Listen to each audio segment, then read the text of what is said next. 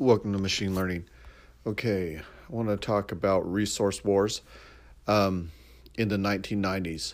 Azerbaijan, Georgia, Kazakhstan, Kyrgyzstan, Tajikistan, Turkestan, and Uzbekistan statistically have 18 to 35 billion barrels of oil in proven reserves and possibly a reserve of 235 billion barrels and 236 to 337 trillion cubic feet of natural gas.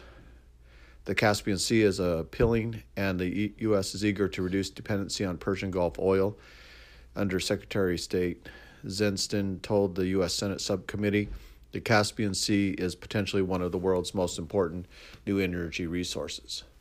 In the 1990s, oil production was 1 million barrels per day, by 2010, oil production was expected to be 4 million barrels, and by 2020, uh, 6 million barrels. Companies flocking to gain development rights in the Caspian Sea include Aramco, Chevron, ExxonMobil, British Petroleum. Chevron invested $20 billion in a joint venture with Kazakhstan government to develop the Tengiz oil field, resulting in a firm known as the Tengiz Chevron Oil, and was later joined by Mobil, who made a 25% purchase share in the consortium. Caspian Pipeline Consortium uh, combined Tengiz Chevron Oil Partners and Lukoil of Russia to build a 900 mile pipeline costing $2.2 billion, spanning from Tegezin to uh, Novorossiysk, Russia, would like the oil to pass through the region to capture much of the immense wealth being generated from the Caspian oil sea transports. The second pipeline spans from Baku to Azerbaijan to Supsa and was opened in 1999. Russian tensions will be the result of power struggles. Russia's interest is to make sure a significant portion of the Caspian energy flows through the Russian pipelines to the Black Sea and Europe. Russia's put pressure on Azerbaijan and Kazakhstan to send a significant share of oil through southern Russia to Novorossiysk. Tensions in Chechnya and Dagestan from Muslim extremist revolts will destabilize oil through the Russian regions. Washington wants to develop the Caspian Basin energy as an alternative to the Persian Gulf and ensure Caspian oil and gas uh, pass through Russia and Iran. A new pipeline extending from Kazakhstan to Turk- Turkmenistan to Azerbaijan under the Caspian Sea, then Georgia, met these objectives. Another pipeline from Azerbaijan to Bushehr in the Persian Gulf is blocked by executive order issued by President Clinton, not allowing over $40 million U.S. business ventures with Iran. U.S. lacks the military presence in the region, and high intensity conflict is unlikely. However, the U.S. aid between 1998 to 2000 for Armenia, Azerbaijan, Georgia, Kazakhstan, Kyrgyzstan, uh, Tajikistan, Turkestan, and Uzbekistan reached 1.1 uh, 1.06 billion dollars, of which 175 million for the region's security, arms transfers, and military training. Um, why did the bond yields rise, uh, climb after Russia seized the Crimea, uh, Crimea Peninsula in 2014?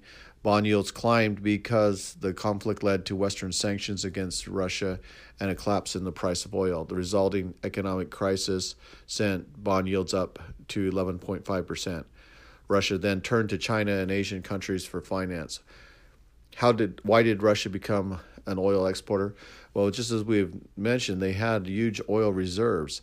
Um, Russia has the third largest oil proven reserves in the world and is the second largest oil exporter. A series of discoveries in the 60s and 70s in western Siberia made Russia oil an oil producer. However, Soviet planners and engineers did not build a pipeline to export the oil and gas in the 80s. They did not have the technology to build the new fields. The Soviet Union ended and oil exports uh, in 1991. Former Soviet oil fields began exporting oil and gas after the collapse of the Soviet Union. Russia became an oil exporter in 2004. Russia exports almost all of its oil and gas. It supplies uh, 10% of the world's oil and 30% of the world's natural gas. Russia has developed a pipeline system for uh, exporting oil and gas to Western Europe, Asia, and other parts of the world. Russia's oil exports have grown oil's exports reached a record of 10.53 million barrels per day in 2018. Russia's natural gas exports have been relatively flat. Uh, why did it become an exporter? Well, um, Russia's oil production fell because of the collapse of the Soviet oil fields and the lack of investment in new fields. In investment biker, he talks about when he went through that area where they they they pulled the oil too quickly from the ground, didn't manage it properly, and then abandoned the fields when it um, reached peak oil. Russia has increased its oil production since 2015. Oil production has climbed to 10.86 million barrels per day in 2018. Why has Russia increased its oil production? In early 2000s, Russian oil production declined, but the Russian government began increasing its oil production in 2010. Most of the growth in oil production has come from western Siberia. Uh, why will the development of oil fields in Siberia be an important investment? Uh, Russia has a, abundant oil fields in Siberia and, and they can be developed. The country has the second largest oil reserves in the world, Thir- counts for 30% of the country's gross domestic, gross domestic product. According to U.S. Energy Information Administration, Russia has the world's largest reserve of oil and gas with an estimated 2.7 trillion barrels of oil and 1.3 trillion cubic feet of natural gas. That's just hard to that number doesn't sound right. 2.7 trillion. It's prob I don't know. That doesn't sound like a correct number. The correct I, I would say it would be probably in the hundreds of billions, but I can't imagine it would push up uh, a factor of 10. The Kremlin also has pro- promised to develop Siberia's oil and gas uh, fields in order to boost crude production. The oil economy is heavily dependent on oil, and the government has plans to develop new fields in order to reduce its uh, dependency on oil exports. Okay, so that's Russia's oil. Um, they do have two pipelines, and I'm going to read you about those two pipelines in just a second.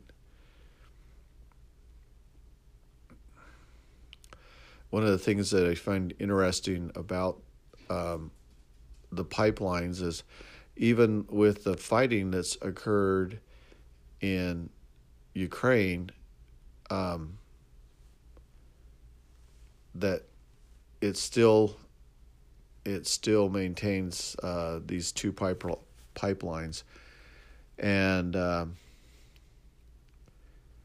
um, it they're called uh, the Nord Stream two.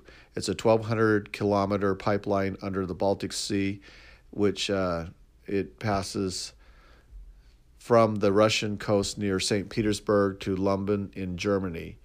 Its cost was uh, 8 billion euros or pounds and was completed in September. The Russian state owned energy Gazprom put up half of the cost, and the Western firms such as Shell and Engie of France are paying the rest. Um, Nord Stream 2 runs parallel to the existing pipeline Nord Stream, which has been working since 2011. Together, these two pipelines deliver 110 billion cubic meters of gas to Europe every year. That's a quarter of all the gas that European Union countries use annually. And how does the Ukraine crisis affect the Nord 2 future? The pipeline does not have to operate license, and Germany now has put this on hold.